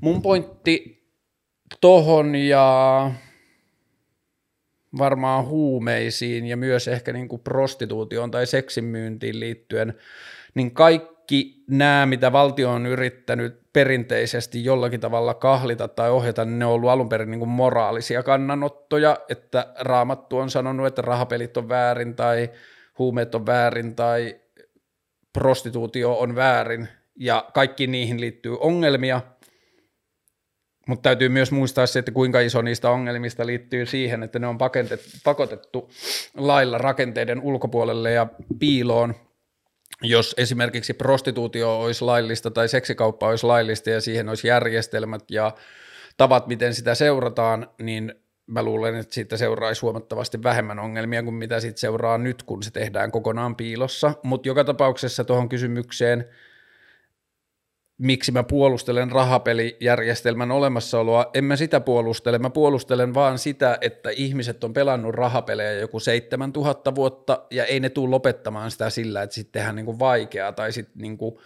yritetään kieltää tai jotain muuta, niin siksi meidän pitäisi mun mielestä kaikkiin tollaisiin asioihin, kuten esimerkiksi rahapelit ja huumeet ja seksikauppa, niin meidän pitäisi suhtautua niihin aikuisesti sillä tavalla, että näitä ihmiset joka tapauksessa tehdään. Miten tehdään siitä turvallista, miten tehdään siitä hmm, valvottavaa? Tai miten tehdään siitä niin kuin asiaa, jossa ihmisille ää, näistä asioista kohtu, ää, seuraavat niin kuin haittavaikutukset minimoidaan? Tai miten estetään tai tehdään mahdottomaksi jossain niin kuin seksikau- se, niin kuin, seksityöläisyydessä jotkut niin kuin ihmiskauppa-asiat ja tällaiset. Ja mä en oikein usko yhteiskunnassa enää muihin arvoihin kuin läpinäkyvyyteen ja sellaiseen niin kuin avoimesti toimimiseen, niin joo, ei mun pointti ole puolustaa rahapelijärjestelmän olemassaoloa, mun pointti on sanoa, että se tulee olemaan joka tapauksessa, tehdään se mahdollisimman järkevästi. Sitten sitten on tämä oikeusjuttukeissi ja siihen, ää, siihen niin kuin ehkä semmoinen yleisin vähän niin kuin passiivis-aggressiivinen tai semivittumainen kommentti on ollut se, että nyt kaikki sopimukset paperille ja sähköpostiin, niin mä en tiedä selvitin, niin kuin, mulla tuli niistä kommenteista semmoinen olo, että ihmiset ei ollut kuunnellut sitä kokonaan, mutta selvyyden vuoksi Mä oon yrit, ollut yrittäjänä joku niin kuin 10 vuotta. Mä oon tehnyt töitä varmaan jonkun 150 firman kanssa. Ja tästä 150 firmasta ehkä kaksi, laskentatavasta riippuen kaksi tai kolme on yrittänyt kusettaa mua, ja mä oon tehnyt muistaakseni no alle kymmenen kirjallista sopimusta asioista. Eli toisin sanoen se, että mä oon elänyt yrittäjänä elämää, jossa mä luotan ihmisiin vaan niin kuin katseen ja kädenpuristuksen perusteella, on tullut kymmenen vuoden aikana maksamaan mulle hävittyinä rahoina ehkä 50 000 euroa tai alle, ja jos mä jaan sen joka vuodelle kymmenelle vuodelle, niin se tarkoittaisi sitä, että yhdelle vuodelle hinta olisi 5000 euroa siitä, että mun, mä voin luottaa ihmisiin suoraan ja mun ei tarvitse tehdä soppareita ja mun ei tarvitse viedä hyviä kohtaamisia jotenkin semmoisen niin bisnesepäilyksen kentälle, niin musta se on aika halpa hinta. Sitten taas liittyen tuohon oikeusjuttu vlogiin sinänsä, niin – ei mulla ollut siinä missään vaiheessa kohtaa, jossa mun olisi pitänyt kyseenalaistaa sitä, että pitääkö nyt tehdä kirjallinen sopimus, koska siihen asti kaikki laskut oli maksettu pelkillä suullisilla sopimuksilla, niin se, että toi on niin kuin mun mielestä semmoista jotenkin konservatiivista maailmankuvaa, jossa naureskellaan ihmisille, että ha, oma syy, aina kirjalliset sopimukset. Mä mieluummin elän maailmassa, jossa ei tehdä kirjallisia sopimuksia välillä tehdään turpaan – koska mun mielestä semmoinen maailma niin kuin rakentaa enemmän ihmisten välistä luottamusta ja niin kuin vähemmän kyynistä ihmiskuvaa, ja se tuntuu olevan niin kuin arvokkaampaa kuin se niin kuin hävitty raha, mitä välillä tulee. Mm. Mm, joo, joo, joo. Mm.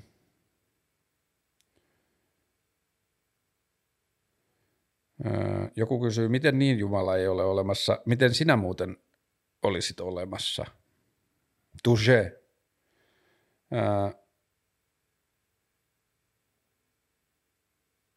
niin, nämä on tota,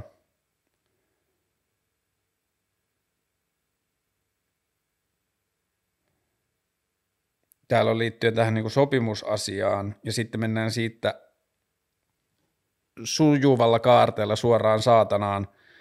Mm, ensimmäinen ajatus on, että oletpas naivi seitsemän vuoden yrityksen pyörittäjä, mm, vähän pidempään. Eikö sitä yleensä tehdä sopimus, jos usean kuukauden ajan tekee töitä, mutta et varmaan jää tulee makaamaan ja olet aikaansaava ihminen, mutta muistetaan, että saatanakin on olemassa ja mammonan kautta se tekee kupruja.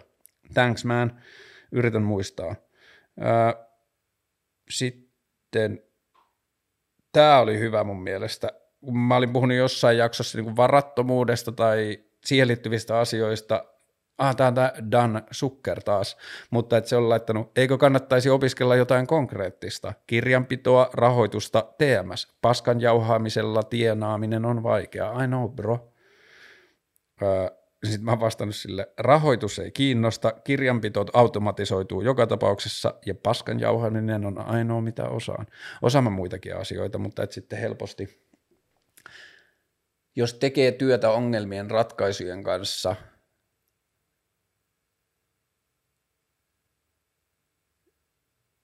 ja sitten niin kuin, ne ongelmat on monesti niin kuin, todellisia, mutta abstrakteja, tai niin kuin, että ne ei ole silleen, tämä asia saadaan, pitää saada johonkin, vaan että ne on niin kuin monitahoisempia, niin sitä on helppo, niin kuin työelämässäkin sitä on helppo ulkopuolelta monesti kutsua paskan puhumiseksi, ja mä kyllä ajattelen itse, että se on paljon muutakin kuin paskan puhumista ja se on arvokkaampaa, mutta mulla on ihan fine, jos sitä sillä tavalla kutsutaan ulkopuolelta tai koetaan sellaiseksi, koska kyllä mä ymmärrän, että ei, se ei ole niin naulojen hakkaamista. Ää,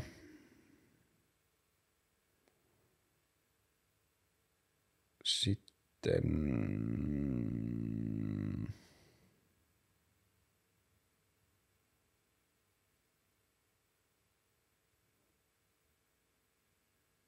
Tämä oli musta ihana.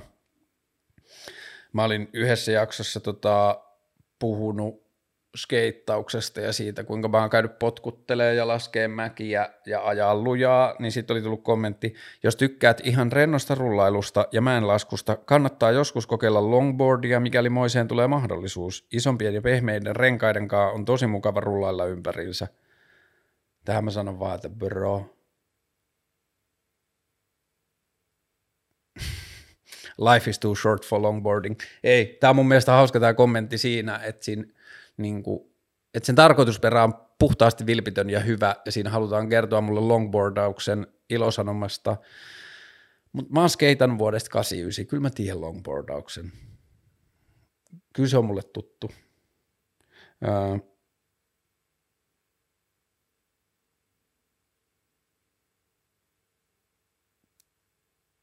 mm,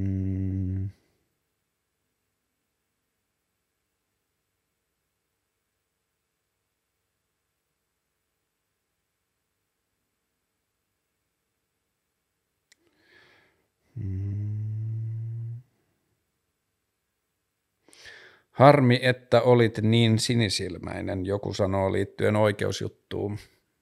Mä en kyllä koe sitä harmiksi. Mä ajattelen, että sinisilmäisyys tai naivius on toistaiseksi elämässä kyllä tuottanut minulle huomattavasti enemmän hyötyä kuin haittaa. Ylivoimaisesti, joo. Jos mä en olisi ollut sinisilmäinen, niin kuin sadoissa eri tilanteissa elämässä, niin, mulla olisi jäänyt kyllä niin paljon seikkailuja kokematta ja asioita tarttumatta, vaan että jos mä en olisi antanut itseni luottaa sokeasti ihmisiin, niin olisi ollut kyllä paljon tylsempi elämä. Ja jos tollaiset oikeusjutun kaltaiset jutut on sen hinta välillä, niin tuntuu toistaiseksi, että se on ollut sen arvoista. Mm.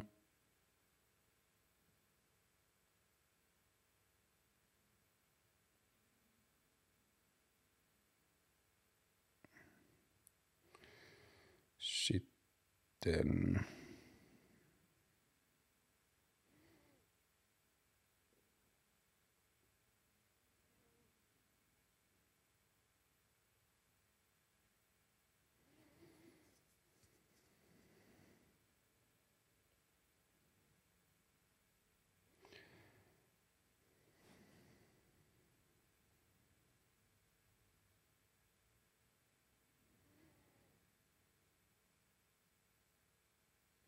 Hmm.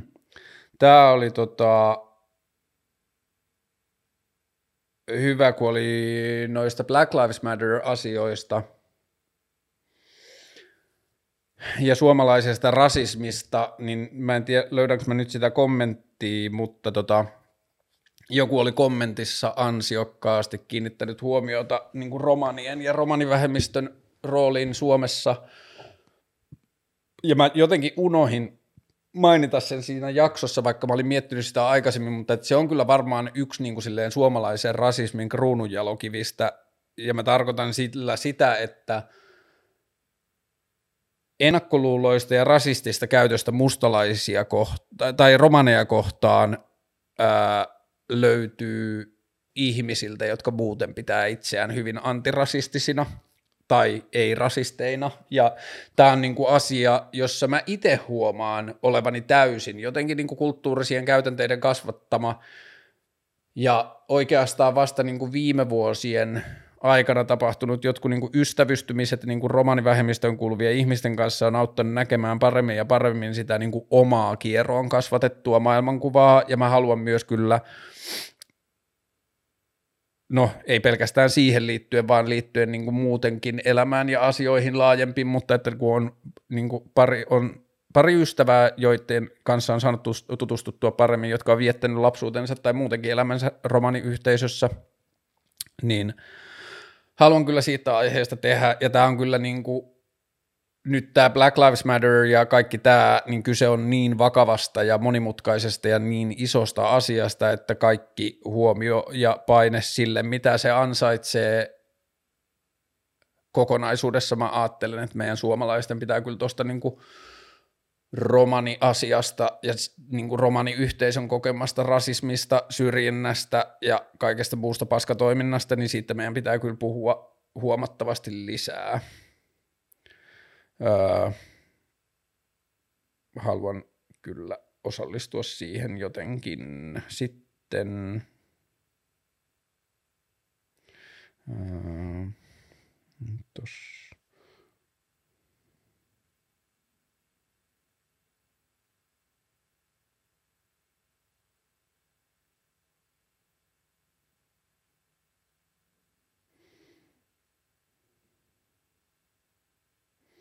Sitten tulee välillä tällaisia kommentteja, jotka jättää vähän silleen tyhjäksi, että mä niin näin hyvän keskustelualoituksen, mutta sitten se ei jatku enää millään tavalla. Jaksossa, vlogijaksossa 14 on kysytty nationalismista jotain, niin sitten Long Days 609 on kirjoittanut hohojaa noin sun perustelut nationalismista. Kannattaa oikeasti miettiä vähän enemmän asiaa. Sitten mä laitoin sille viestiä, että please kerro lisää, mitä sun mielestä mä en ota huomioon, mitä mun kannattaa miettiä, ja sitten ei mitään. Don't leave me hanging, bro. Musta olisi ihana, että jos syntyy tollaisia ajatuksia, niin olisi ihanaa, että miten se, miten mä voisin sitten jatkaa eteenpäin. sitten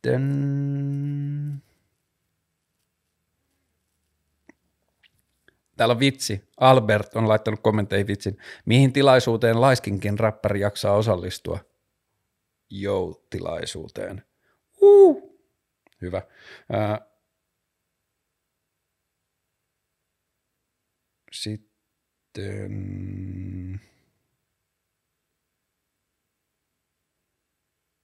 Mm, mä fiilistelin sompasaunaa jossain jaksossa ja sitten joku laittoi sompasaunasta varmaan hyvä myös mainita, että kuinka paljon seksuaalista ahdistelua siellä tapahtuu ja suurin osa naisista, ketä tunnen, ei tunne oloaan turvalliseksi mennä sinne yksin, mutta siis muuten konseptille totta kai hatun nosto asiaa yhtään vähättelemättä, mulla on myös naisystäviä, joiden kokemus ei ole tämä sama kuten kommentoijan, että mulla on naisystäviä, jotka käy usein sompasaunassa ja kokee sen turvalliseksi paikaksi, mitään ottamatta pois ihmisiltä, jotka ei koe sitä niin, tai on kokenut siellä jotain eriä tai niin kuin näin. Toisin sanoen, hyvä, että tästä korjattiin, jos sompasauna on tuntunut joillekin turvattomalta paikalta tai siellä on koettu ahdistelua tai jotain muuta, niin se ei ole ehkä reilua, että mä hehkutan sitä jonkinlaisena turvallisuuden ja tyyn, tyyneyden tyyssijana. Mun on helppo miehenä puhua siitä sillä tavalla ja mun on helppo olla näkemättä siihen liittyvää perseilyä ja paskatoimintaa. Ehkä mä luotin vaan liikaa siihen keskusteluun, mitä mä olin käynyt mun omien ystävien kanssa siellä jaetuista fiiliksistä tai miten ihmiset on kokeneet sen – ja niin, Sompasauna on ihana paikka. Mä toivon, että se pysyy sellaisena ja mä toivon, että ihmiset ei joudu kokemaan siellä perseistä käytöstä. Jos joutuu, niin toivon, että löytyy joku tapa, il, niin kuin, että me voitaisiin tehdä sille jotain. Ää...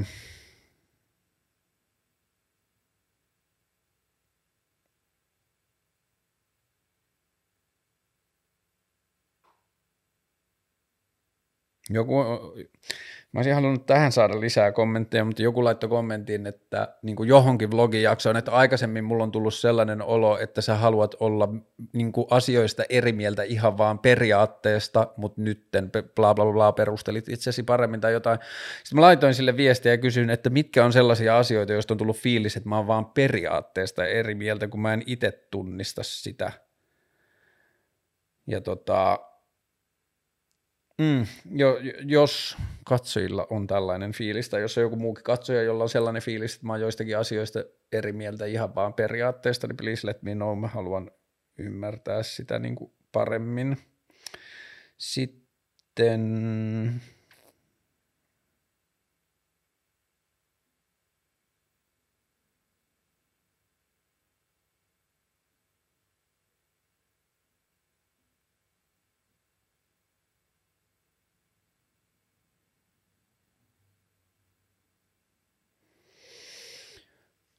Täällä on tota, tuohon lestadiolaisuuteen, kun mä oon ottanut kantaa, joo se oli kyllä jännä huomata myös, että se lestadiolaisuuteen, tai se oli tuossa, oliko se nyt viimeinen vai toiseksi viimeinen, missä mä puhuin vähän sekä lestadiolaisuudesta että poliiseista, niin siitä tuli vähän enemmän kommentteja, mä myös huomasin jälkeenpäin, kun mä katsoin siitä pätkiä, että mä menin aika silleen, niin kuin, en mä nyt kiukku, ei varmaan, en mä tiedä osaanko mä edes olla kiukkunen, mutta että niin kuin, kyllä mä aika silleen tunnetiloihin menin jostain niin kuin just lestadiolaisuudesta puhumisessa, ja ei ihme, onhan se nyt monimutkainen asia, mutta että sitten joku kritisoi mun kritiikkiä siitä, kun mä sanoin, että mun mielestä se on lestadiolaisuudelta vain valkopesua, jos yksittäiset lestadiolaisuuden jäsenet kertoo mulle, että ei se ole enää niin tiukkaa ja ihmiset osaa käyttää omaa järkeään ehkäisyasiassa ja bla bla bla, niin sitten joku laittoi mulle viestin siitä, että –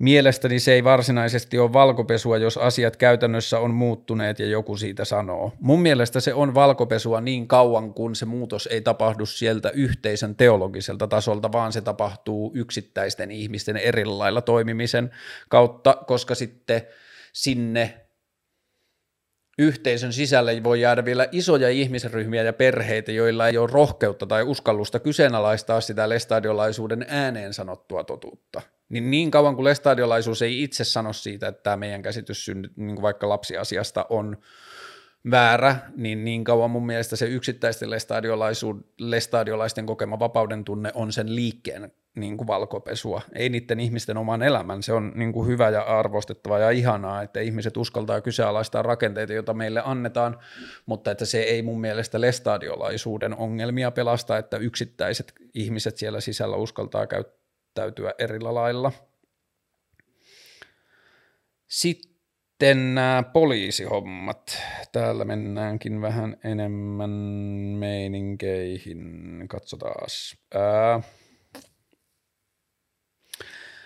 Mä en vaan voi kuunnella ihmistä, joka uskoo, että poliisilla ei Suomessa kuuluu olla asetta ja koska on, niin Factopolice. Äh, tuohon Factopolice-jaksoon liittyen, Factopolice ja lauseeseen liittyen, johon mä vähän niin kuin päätän sen koko jakson, niin mä selitän siellä aikaisemmin siellä jaksossa, miksi mä sanon Factopolice, ja se on niin kuin symboli tietylle ajattelulle, se ei varsinaisesti suoraan tarkoita, että Factopolice, mutta silti mä oon valmis sanoa Factopolice, ja se niin kuin selitetään siellä jaksossa aikaisemmin. Sitten aikuinen mies, niin tämän jälkeen kun tämä on ihmetellyt, että mä sanon, kritisoin aseet, aseiden kantoa ja sanon fakta police, niin sitten se sanoo mulle, että aikuinen mies. Ää, ikään kuin suomalainen poliisi käyttäisi asetta tai panssarisuojia jotenkin väärin, turhaan tai vailla perusteluja. Alkaa olla terapian paikka, jos häiritsee, että poliisi on hetken aikaa seuraamassa tilannetta pelottavalla kulkuneuvollaan. Mua ei pelota, häntä ei pelota, siis hän on kovempi jätkä kuin mä. Mua ei pelota eikä haittaa poliisin lyhyt kierros puistossa yhtään, all caps. Ää, tai näitä perseestä revittyjä, hyvä, tai näitä perseestä revittyjä kahden pennin ajatuksia, että ei pitäisi olla aseistettuja armeijaa, vaan enemmän tehdä työtä siihen, että ei aseta olisi. Mä ajattelin näin tyhjästi ja epäkonkreettisesti joskus 15-vuotiaana unsub. Tota, Hmm, tässä on niin paljon kaikkea. Öö, no okei, okay, mä ehkä luen lyhyesti näitä kommentteja, mitä mä oon käynyt siellä YouTube-keskustelussa ja katson, että jääkö siitä jotakin sanomasta. Mä vastaan sille, en mä ole sanonut, ettei kuulu olla asetta, vaan että niitä pitää olla vähemmän ja niiden pitää olla vähemmän näköisellä poliisin työssä. En ehkä auton kohdalla sanonut, että velottaa, vaan ahistaa. Mua ahistaa epäluottamukseen, pelkoon ja uhkaan perustuva yhteiskunnan turvallisuusmalli ja musta se on pitkässä juoksussa väärä. Maailma tarvii enemmän ihmisiä, jotka oli niin kuin sinä 15 vuotta sitten. Ää, sitten, mä oon selkeästi tällä poliisiasioilla aiheuttanut ihmisille kiukkua, koska sitten se niin kuin, koko niin kuin kommentoinnin henki menee tietynlaiseksi. Puhuit pelottavista ja levottomuutta aiheuttavista autoista. Puhun edelleen pelotta, pelottavista ja levottomuutta aiheuttavista autoista just täl, tällä viikolla. Milloin mä näin taas sen poliisimonsterin kaupungilla ja se on musta vitun kuumottava.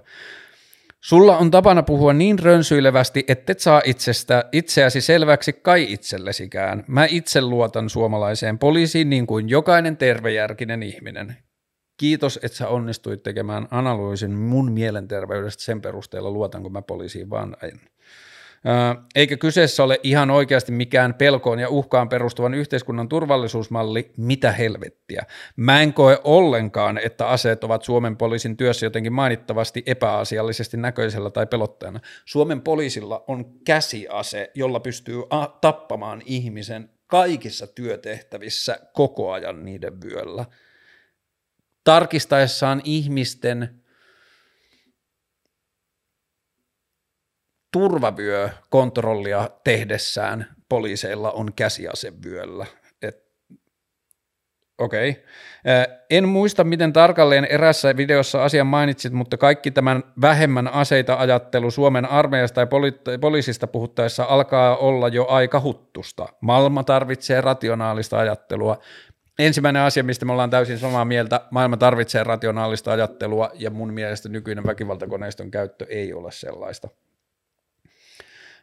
Sitten sitten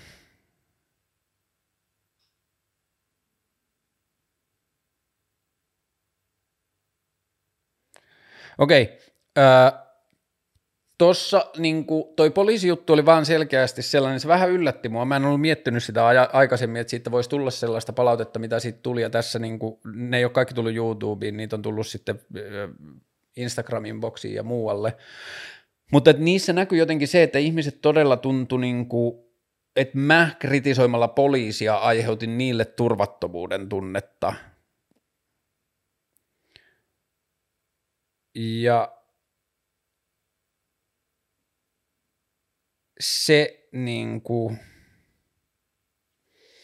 joo, se yllätti mua ja mun pointti siinä on ehkä mun pitää vaan sanoa se selkeästi vielä uudelleen, että joo, mun mielestä Suomen poliisi on suhteessa työtehtäviin, mitä se työssään tekee, niin ihan älyttömästi liian niin kuin väkivaltaisen näköinen toimija, että sillä on väkivallan välineitä aina mukana tehdessään mitä tahansa työtehtäviä. Ja me ei vaan olla kyseenalaistettu sitä vuosikausiin, niin kuin olisi voitu. Ja sitten joku laittaa tota, tämä oli mun mielestä Okei, tämä on niin pitkä kommentti, mutta tämä on tosi hyvä. Jos kiinnostaa, niin vlogissa 16, eli just tämä poliisikehopositiivisuus, tasa-arvo ja lestadiolaisuus, niin käyttäjä AK kertoo omista kokemuksistaan. Hän on siis aikaisempi kovien huumeiden käyttäjä ja viettänyt vuosia kaduilla, niin kertoo vaan sitten omista kokemuksistaan liittyen näihin stevareihin ja yksityisen niin kuin, markkinatalouden ehdoin toimivien turvallisuusyritysten työntekijöihin, jotka partioi tuolla niin kuin Stacella ja julkisissa tiloissa, niin tällainen ihminen, joka on ollut pitkään kaduilla niin kuin huumeiden käyttäjä, vaikea elämäntilanne, jne, jne, niin kertoo omia kokemuksiaan sitten tota, näistä stevareista, niin siinä oli aika muista. Sitten kaksi päivää sitten joku laittoi tähän poliisijuttuun kommentin, tuliks kakkihousuun? Ja sitten mä laitoin, mihin tämä viittaa? Ja sitten sieltä tuli, hihi, no siihen kun käytit sanaa kikkeli ja sitten noihin downvoteihin. Mutta mun mielestä on myös perseestä, jos poliisit väärinkäyttää sitä niiden voimanpiiriä ahdistaa sillä ylimielisesti tulemalla ryhmän henkilökohtaisen alueen sisälle.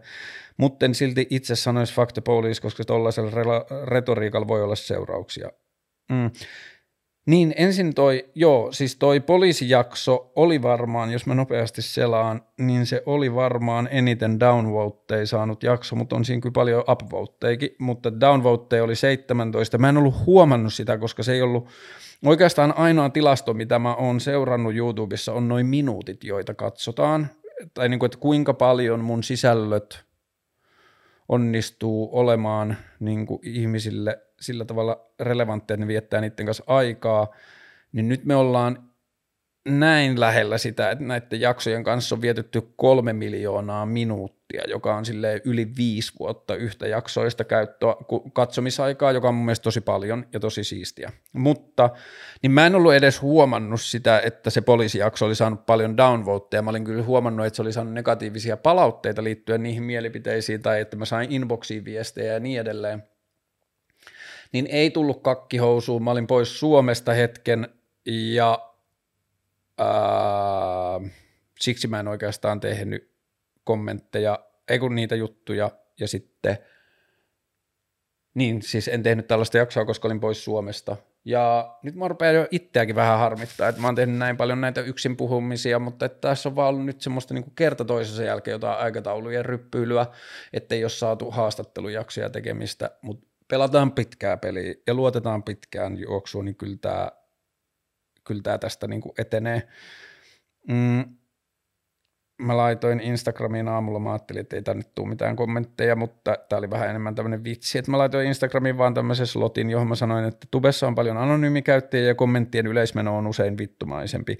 Teen jakson niistä, alta voit halutessasi osallistua vielä jakson sisältöön, mä laitoin kysymysboksin vittumainen kysymys tai passiivis-aggressiivinen huomio. Tämä oli vähän vitsi, koska niin kuin Instagram-ympäristössä jengi ei näytä harrastavan tällaista. Tänne tulee kysymys, Pidätkö itseäsi stereotyyppiseen, hel- pidätkö itseäsi stereotyyppisen Helsinki-kuplan edustajana? Varmaan monella tapaa joo. Varsinkin kun katsotaan ulkopuolelta. Mä asun Vallilassa, mulla on pelakopyörä. Ää, mä äänestän vasemmistoja ja vihreitä.